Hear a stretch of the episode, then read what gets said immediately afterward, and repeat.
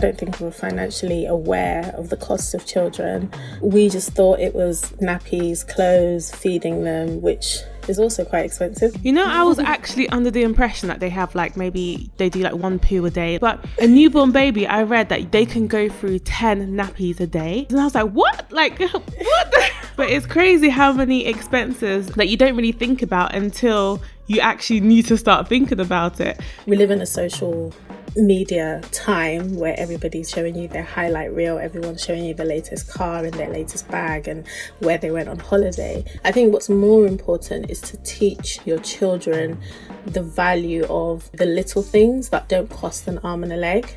I'm not going to spend ridiculous amounts of money to prove that I love my children.